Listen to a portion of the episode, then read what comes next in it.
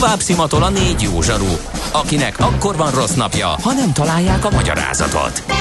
A francia kapcsolat a Wall Streetig vezet. Figyeljük a drótot, hogy lefüleljük a kábelt. Folytatódik a Millás reggeli, a 90.9 Jazzy Rádió gazdasági mápecsója. A pénznek nincs szaga.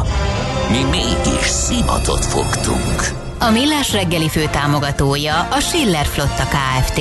Schiller Flotta and Rent a Car. A mobilitási megoldások szakértője, a Schiller Autó család tagja. Autók szeretettel. Jó reggelt kívánunk, 9 óra 16 perckor folytatódik a Millás reggeli, a 9.9 Jazzy Rádión. Kántor Endre az egyik műsorvezetője a mai adásnak. Mijálovics András pedig a másik. 0-30-20-10-9-09 SMS, WhatsApp és Viber számunk is ez, akik ide, akár SMS-be, akár WhatsAppon, akár Viberen küldték a játék megfejtést, vagy akár más e-mail címre. Hát nekik pekjük azok volt. Pekjük van, igen. Mert nem fog eljutni a megfejtésük. De még egyszer elmondjuk, de majd még elmondjuk, a jó igen. Játék, ugye, de mint egy e-mail. Gyors közlekedés, több helyen is baleset van sajnos. A Szabad Sajtó úton március 15-i téri lehajtónál ott útszűkületre kell számítani, Keresztúri úton is útszűkület van. Szerencsére ott közműjavítás miatt van útszűkület a Keresztúri úton, a kertészeteknél.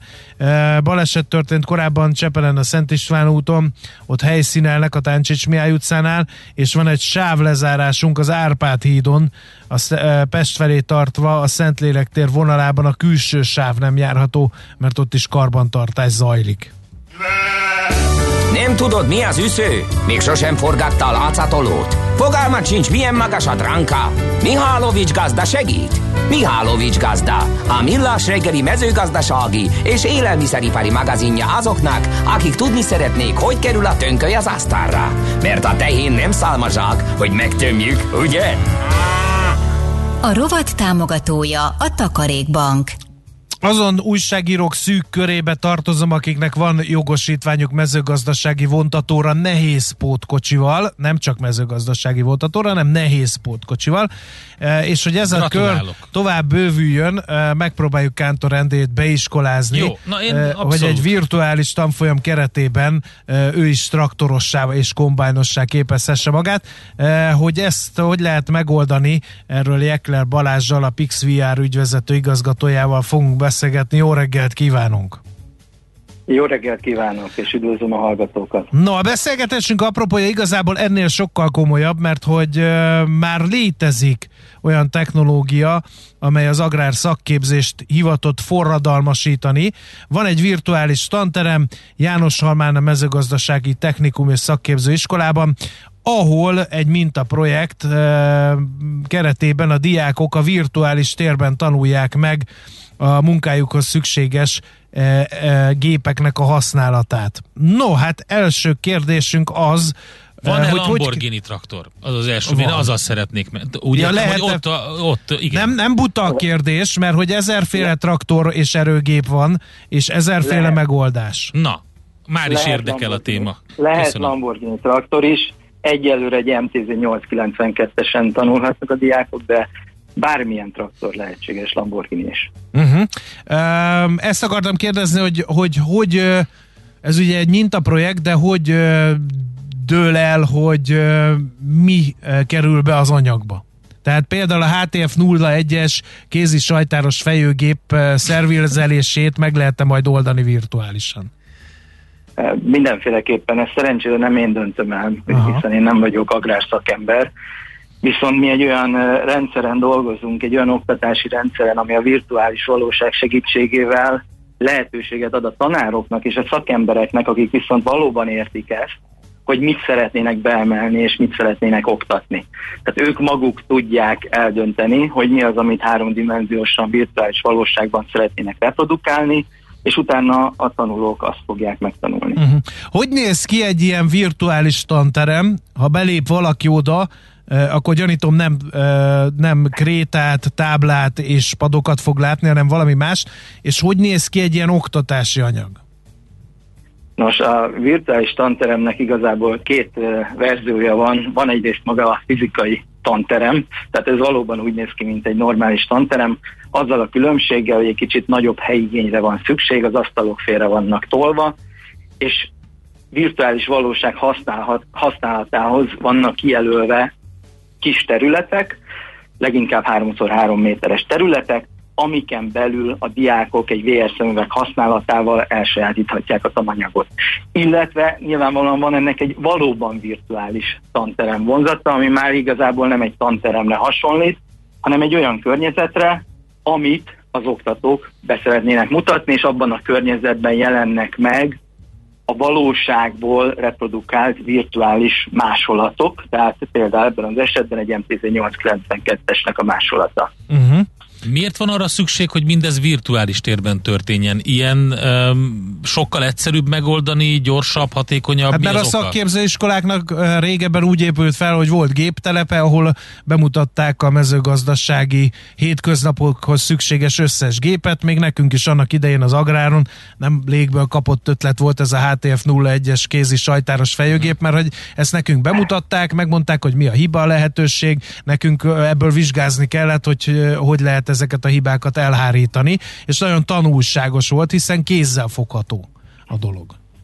Ez a virtuális valóságban is kézzel fogható, de maradjunk az eredeti példánál, tehát valóban léteznek ezek az oktató területek a valóságban, viszont például egy Lamborghini traktor nem biztos, hogy létezik ezen a területen, vagy még meg annyi más, ami nem rendelkezhet minden egyes iskolának a saját területén, tehát ezekre adott esetben a diákoknak el kell utazni, és meg kell várni, amíg egyesével végigmennek ezen a folyamaton, amiben nagyon sokszor nincsen lehetőség. Aha. A virtuális valóság pont erre ad lehetőséget, hogy számtalan mennyiségű tananyagot, számtalan mennyiségű eszközt tudjunk rendelkezésre bocsátani virtuálisan, amivel megismerhetik a diákok a folyamatokat, megismerhetik ezeket a gépeket, és amikor a valóságban eljutnak odáig, hogy találkoznak ezekkel a gépekkel, akkor ezek már nem lesznek újak számukra. Tehát tudni fogják, hogy hova nyúljanak, mire figyeljenek,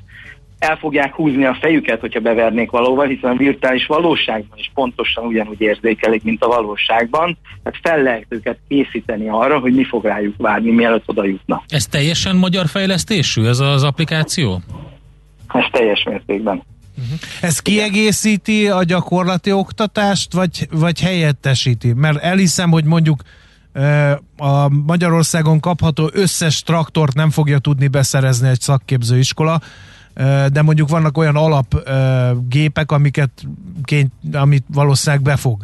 Tehát ez a kettő kiegészíti egymást, vagy ez egy teljesen új útja az oktatásnak? Én úgy gondolom, hogy a jelen pillanatban inkább kiegészítésről beszélünk, mint hogy ennek a kiváltására, hiszen nem is ez a célunk. Igazából nem a valóságot szeretnénk kiváltani.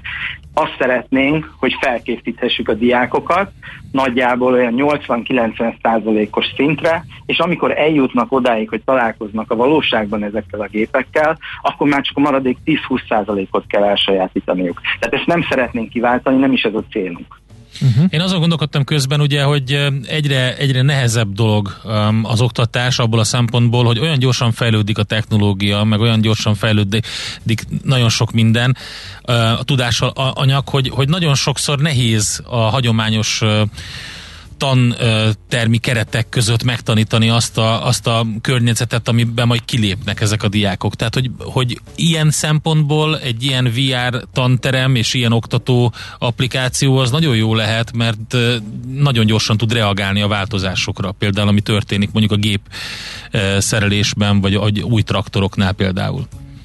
Igen, ez valóban így van, és ami egyedülálló a mi fejlesztésünkkel ebben kapcsolatban, tehát az, hogy tulajdonképpen maguk a tanárok tudják ezeket az oktatási anyagokat egyrészt létrehozni, másrészt módosítani, hogyha szükség van rá.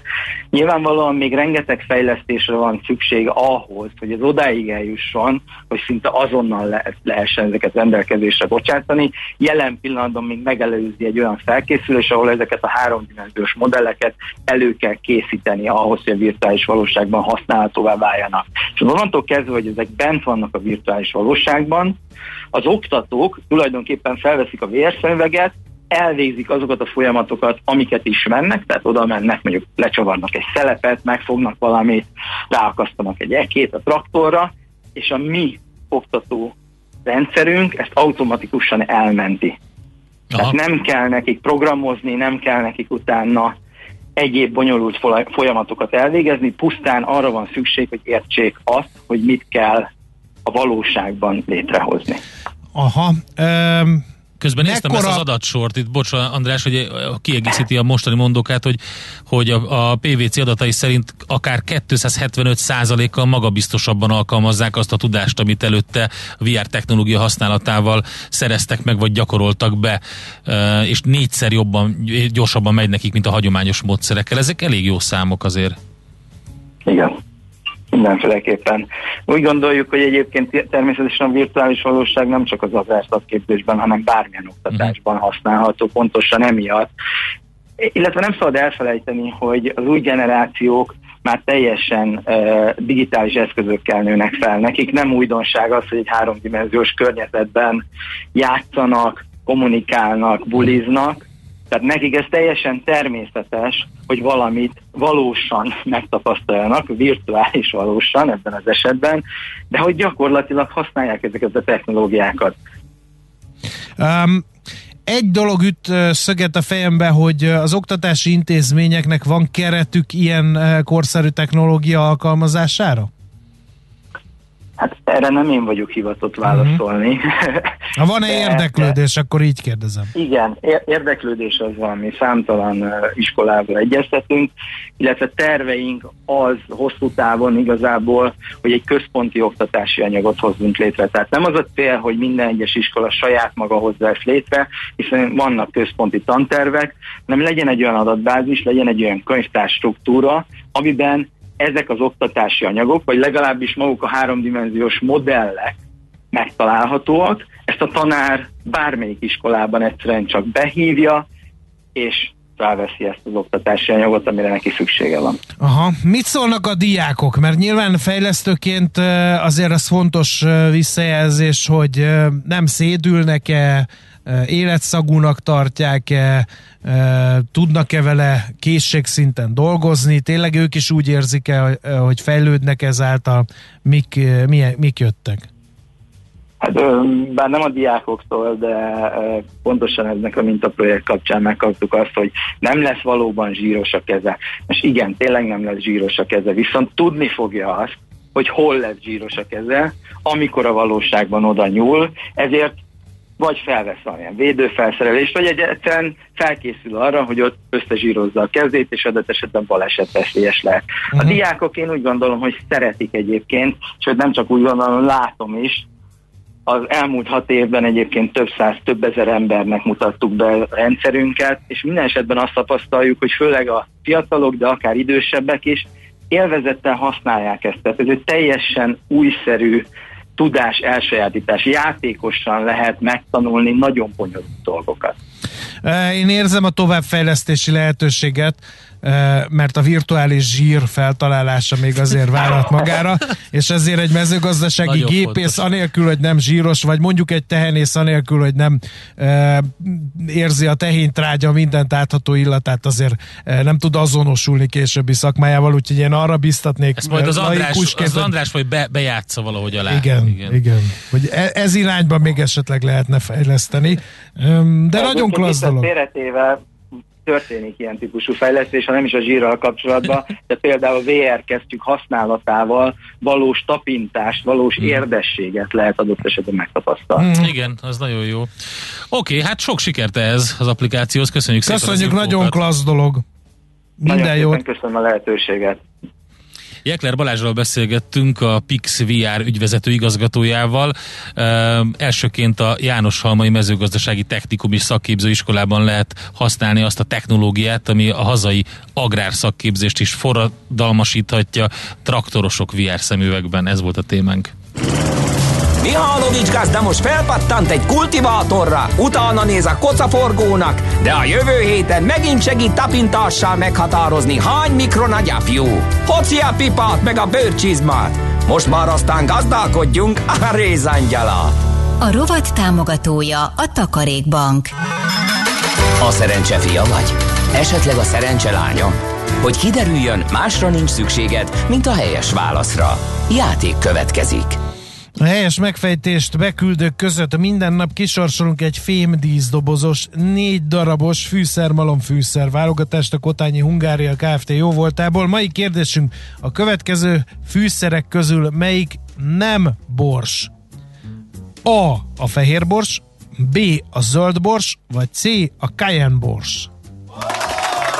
A helyes megfejtéseket ma délután 16 óráig várjuk a játékkukac.jazzy.hu e-mail címre. Kedvezzem ma neked a szerencse! A hírek után már is folytatódik a Millás reggeli, itt a 90.9 Jazzin. Következő műsorunkban termék megjelenítést hallhatnak. Tőzsdei és pénzügyi hírek a 90.9 Jazzin az Equilor befektetési ZRT szakértőjétől. Equilor, 30 éve a befektetések szakértője. Török Lajos vezető elemző a vonalban, szervusz, jó reggelt!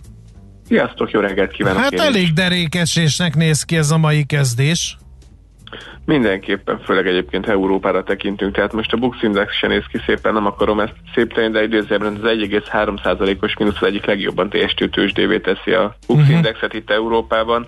A németeknél több mint 2, lassan 2,5%-os mínusz van, Eurostoxx 50 is 2,2%-ot csökken. Omikrontól nagyon megijedtek most ismét a piacok. De ne viccelj, már épp az imént beszéltünk, egy ilyen heti várakozás, hogy Amerikában egy darabig nem, aztán most megint igen. Mi történt, amitől mindenki megijedt? Hát ugye az Omikron számok ugye nagyon nagy, az esetszámokban nagyon nagy ugrás jelentek, az Egyesült Királyságban már több mint a felét ugye az Omikron adja új megbetegedésnek, és ilyen rekordszámokra számoltak be. Ugye nyilván itt azért azzá kell tenni, hogy az viszont pozitívum, hogy azért se a kórházi ágyakban, sem a elhalálozások számában nem látjuk ezt az ugrást, tehát csak a megbetegedésekben, és Dél-Afrikában sem látszik óriási ugrás, még ugye ott azért korábban indult ez az egész. Azért látjuk, hogy enyhe emelkedés ott Dél-Afrikában megindult a kórházban ápoltak számánál, ettől egy picit megijedtek, illetve nyilván egyes európai államok már korlátozásokat vezettek be, ez pedig aztán tényleg ijesztő tud lenni, hiszen hogyha a politikusok az emelkedő számok miatt azt mondják, hogy jelentős lezárásokra van szükség, akkor hiába akár az egészségügyet nem is tereli annyira, a gazdaságot mindenképpen megtereli. Jó, hát lássuk a részleteket Budapesten. Persze, 1,2%-os mínuszban a Bux Index 50.279 ponton kereskedik most, 1,1 milliárd forintos forgalom mellett. A legnagyobb forgalom közel 700 millió forint az OTP-ben van, itt 1,4%-os a mínusz, 16.960 forinton a bankrészvény, a MOL 2.412 forinton 1,5%-os mínuszban, a Richter 0,8%-ot csökkent 8.530 forintra, míg a Magyar Telekom 408 forinton kereskedik, ez 0,4%-os csökkenésnek felel meg. Azt azért el kell mondani, hogy igazán nagy forgalom csak az OTP-ben és a MOL-ban volt eddig reggel. Kis papírok közül valami nagy elmozdulás? Igen, igazán nagy elmozdulás egyébként nincsen, főleg magas forgalom mellett a Cikpanonia 2,5% pluszban, azért ez mindenképpen pozitív, a Kartonpak pedig 6,4%-ot csökkent, mondjuk itt nagyon minimális volt a forgalom. A harmadik legnagyobb forgalom egyébként a 4IG rendelkezik ma 1,4%-os mínuszban, a papír 44 milliós forgalom mellett. Jó, devizapiac, ugye a forint gyengülés nagyon nagy jegybanki erőfeszítések ellenére sem nagyon akasztódott meg itt végérvényesen, most épp mi az ábra? Ugye ez pozitívum, hogy azért ebben nagyon negatív hangulatban is egy kicsit erősödött a forint, tehát legalább az nem folytatódik, hogy tovább esünk lefelé. 1 euróért most 366 forintot és 86 fillért, míg 1 dollárért 325 forintot és 67 fillért kell adni. Az euró-dollárban azt látjuk, hogy egy picit gyengül most a dollár 1,1264 a keresztárfolyam. Okay. Úgyhogy mondom, tehát az a pozitívuma, illetve még kis pozitívumot lehet mondani, az az, hogy az olaj is esik idézőjelbe, persze ez nem feltétlenül pozitívum, de legalább a kutakon talán egy picit, még akár 480 forint alá is nem mehet a benzinára. Na tessék, legalább egy jó hír, igen. Örüljünk, így karácsony előtt mindennek kell örülni, szeressük egymást, stb. Köszönjük szépen, ha nem beszélnénk, akkor nagyon boldog karácsony. Boldog ünnepeket. Szerdán még én leszek, még szerdán beszélünk azért, de mindenképpen nem hallgat, addig boldog készülődést. Kész, köszönöm. Szervusz. Török Lajossal beszélgettünk az elmúlt percekben, vezető elemzővel Tőzsdei és pénzügyi híreket hallottak a 90.9 Jazz-in az Equilor befektetési ZRT szakértőjétől. Equilor, 30 éve a befektetések szakértője. Volt már olyan érzésed, hogy megtaláltad a választ? Heuréka élmény, jövőkutatás a Millás reggeliben, csak jövő időben beszélünk. Hát egy nagyon fontos esemény jön, pályára áll a James Webb űrtávcső. Nyugdíjba megy a Hubble, jön helyette a James Webb. Ha nyugdíjba megy a Hubble, nem, de majd megkérdezzük. Nem megy nyugdíjba, de azért a James Webb az tényleg fontos, mert ez nagyon régóta várt új űrobszervatóriumról van szó, de mindezt sokkal jobban el tudja nekünk mondani Kis László, a Csillagászati és Föltudományi Kutatóközpont főigazgatója. Jó reggelt kívánunk! Jó reggelt kívánok, bízunk benne, hogy valóban így van. Igen, na a Hubble nyugdíjba megy, vagy tovább dolgozik? Dehogy megy a Hubble, nyugdíjba. A Hubble az, hát most bocsánat, ha emberi példával akarnék élni, egy 88 éves professzor emeritus, aki még mindig bejár minden nap az intézetébe, és mondjuk így a belét húzva dolgozik még, ameddig csak meg nem hal. Tehát ténylegesen egy 32 éves űrteleszkópról beszélünk, ami fölfordította a világról alkotott értésünket, nagyon-nagyon sok felfedezést csinált, és ugye annak köszönhető, hogy földköri pályán kering, ezért többször lehetett szervizküldetésekkel, űrhajósokkal megjavítani, megújítani. Igen, ez egy különlegesen úgy csinálták meg, ugye, hogy lehessen szervizelni az egészet. Lehessen szervizelni, így van, és hát még a popkultúrába is bevonult, nem csak azért, mert sok 100 000 fölvételek készített, és sok ezer ugye magazinok címlapjára is fölkerült, akár csak háttérképként reklámok mögé, hanem ugye mondjuk a Gravitáció című filmben is ugye Péten azt történik, a Hubble űrtávcsőt mi szervizeli George Clooney és Sandra Bullock, aztán jönnek a kínaiak az űrszemetükkel. Igen. Ugye a James Webb az nagyon másmilyen eszköz lesz. Én úgy tudom egyébként, hogy arra is akartak, volt olyan javaslat, hogy az is legyen szervizeltetett, hogy de aztán ezt elvetették, ugye, mert... Nem, hát ugye a James Webb-nek nagyon nagy különbsége a Hubble-el összehasonlítva, hogy a hősugarak tartományában fog méréseket végezni, infravörös. Ez mind, amikor a hőkamerákkal nézzük, hogy jön-e a betörője mondjuk az áruházba éjjel, és akkor olyan világító foltokként látjuk a gonoszt, az ellent. Ugyanígy a hősugarak tartományába fog nézni a James Webb is, de ahhoz, hogy maga a távcső ne világítson. Ugye a hősugarak tartományában maga a távcső is világít, ha meleg. Ezért le kell hűteni, ezért egy hatalmas napvédő pajzs mögé a műszereket nagyon-nagyon hidegre, -260 valahány fok Celsiusra lehűtve kell működtetni, hogy meglássuk azokat a hősugarakat az univerzum pereméről, vagy éppen kialakuló félben lévő bolygókról innen a közelbe, amelyeket semmilyen más módszerrel nem vagyunk képesek detektálni. Tehát egy új ablakot nyit az univerzumra. Szuper! Hogy kerül ez föl? Mikor kerül és föl? És ki az a James Webb? A James Webb az a NASA-nak a második vezető adminisztrátora volt, aki 62 és 68 között, 1962 és 68 között vezette az amerikai űrhivatalt, hogy hát űr, National Space Analytics Agency, tehát valahol, vagy Administration, tehát űradminisztráció, ugye az Apollo programok, hogy az ember eljutott a Holdra, 69-ben leszállhattak az Apollo űrhajósai, azok valójában James Webb adminisztrátori, sikeres tudománymenedzsmenti és technológiamenedzsmenti tevékenységének köszönhetően jutottak el oda. Tehát róla lett elnevezve már jó 20 évvel ezelőtt. 96-ban, amikor az eredeti ötlete megfogalmazódott, akkor még csak 6 éves volt a Hubble távcső, akkor még leánykori neve New Generation Space Telescope, tehát új generációs űrtávcső volt, és akkor a tervek szerint került volna nagyjából $500 millió, és 2007-ben indult volna. Ehhez képest ma $10 milliárd járunk, és 2021 decemberénél. Tehát fogalmazzunk úgy, hogy történtek dolgok a projekttel, mire hát, idáig eljutott. Jó, de nem baj. Hát... dobták össze a pénzt? Tehát az amerikai projekt hogy megy fel?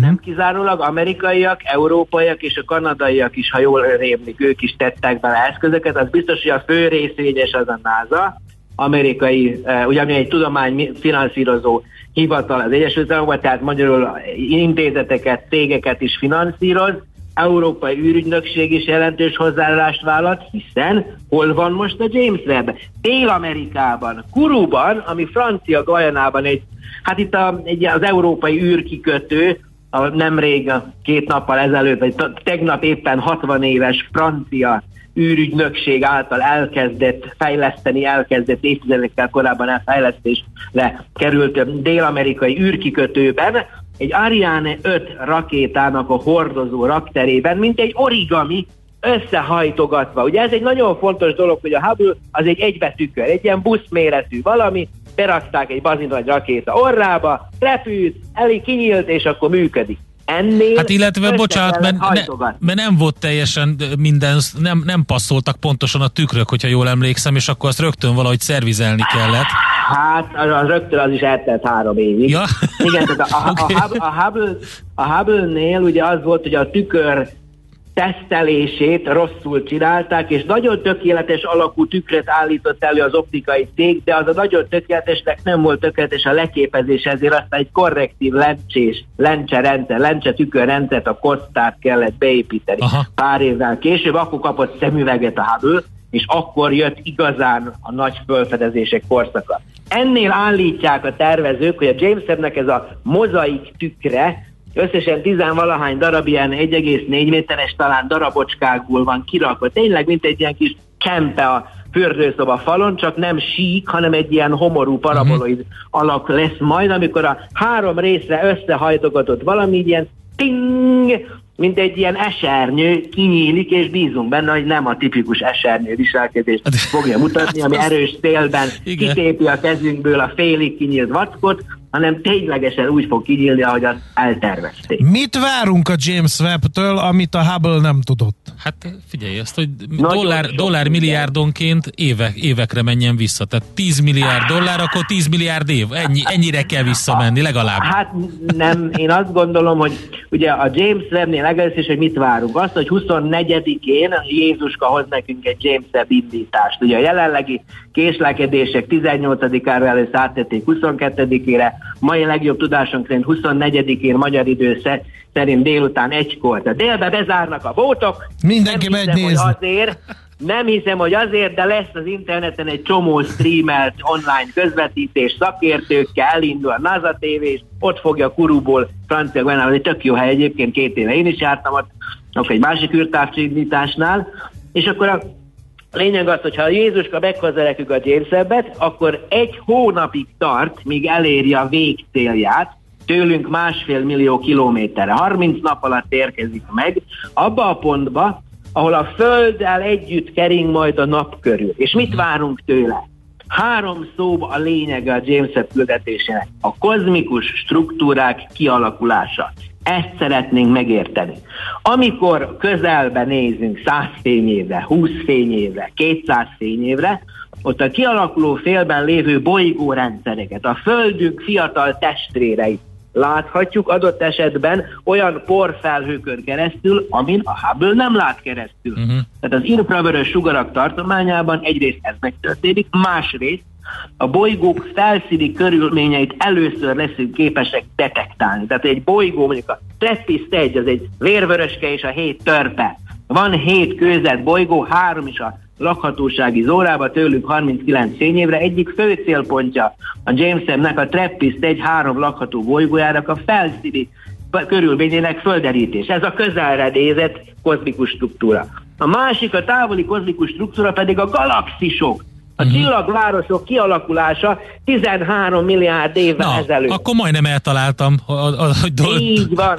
Ugye a mai tudásunk szerint ez az egész hó bele van, amiben élünk, ez 13,7 milliárd évvel ezelőtt jött létre az ősrobbanásban. A galaxisok, a csillagvárosok, mint amire mi eljútrendszerünk, már az első 1 milliárd évben elkezdtek kialakulni, de ezt a Hubble még nem látja.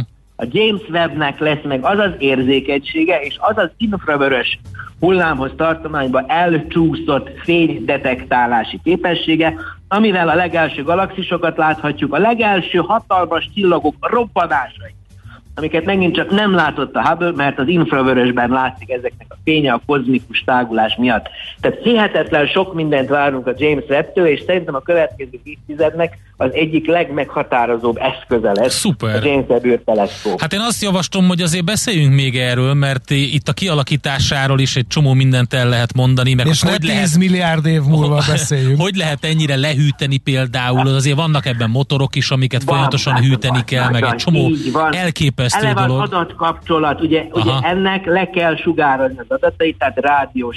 Ugye naprendszer internet még nincsen, mindenképpen rádiós kapcsolaton kell lesugárolni az adatokat, hogy azokkal is mi történik. Én azt gondolom, hogy a következő apropó egy beszélgetése nagyjából és egészében 30-35 nap múlva lesz esedékes, amikor már nyilvánvalóan a NASA hatalmas siker propagandát fog tolni, ha tényleg sikerül, amikor megérkezik az L2 pontba tőlünk 1,5 millió kilométerre, a földhold távolság 4-szeresére, és mondjuk elejönnek az első pittyek, hogy hello, sziasztok, itt vagyok, működök. Igen. Az első mérnökmenetek akkor elindulnak, és ott az első képek szerintem február környékére meg lesznek már. Hát ez nagyon izgi, nagyon, nagyon klassz. Figyelni fogjuk akkor 24-én a képernyőt, és nagyon szépen köszönjük, hogy ennyire jól elmesélte ezt nekünk.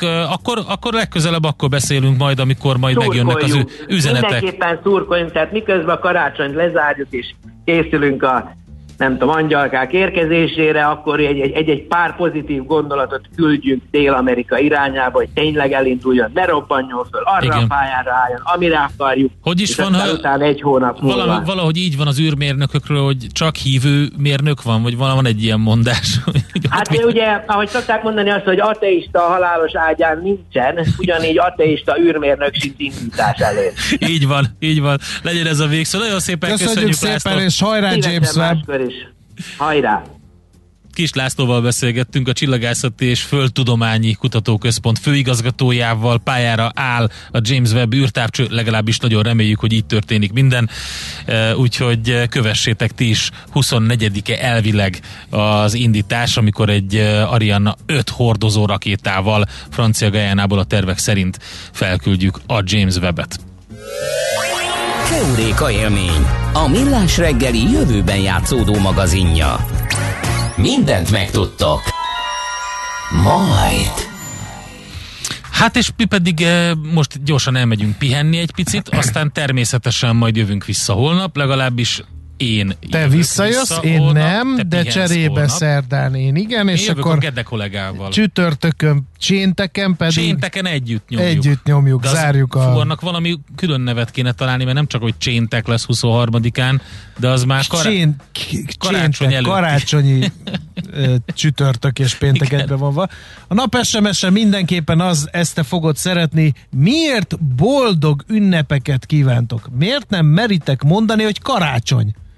Csak nem a politika, vagy a polkorrektség. Nagyon sok száraz beiglit kívánok a kedves hallgatónak, én is, és holnap jövünk vissza. Köszönjük a figyelmet. Szép napot! Már a véget ért ugyan a műszak, a szolgálat azonban mindig tart, mert minden lében 4 kanál. Holnap reggel újra megtöltjük a kávésbögréket, beleharapunk a fánkba és kinyitjuk az aktákat. Addig is, keressetek minket az arcaktákban, a közösségi oldalunkon. A mai adás podcastjét pedig honlapunkon. Millás reggeli, a 90.9 Jazzy Rádió gazdasági Muppet show-ja. Ha csak egy műsorra van időd idén, tégy róla, hogy ez legyen az. Csak egy dolog lenne még. A Millás reggeli főtámogatója a Schiller Flotta Kft. Schiller Flotta and Rent a Car. A mobilitási megoldások szakértője, a Schiller Autó család tagja. Autók szeretettel.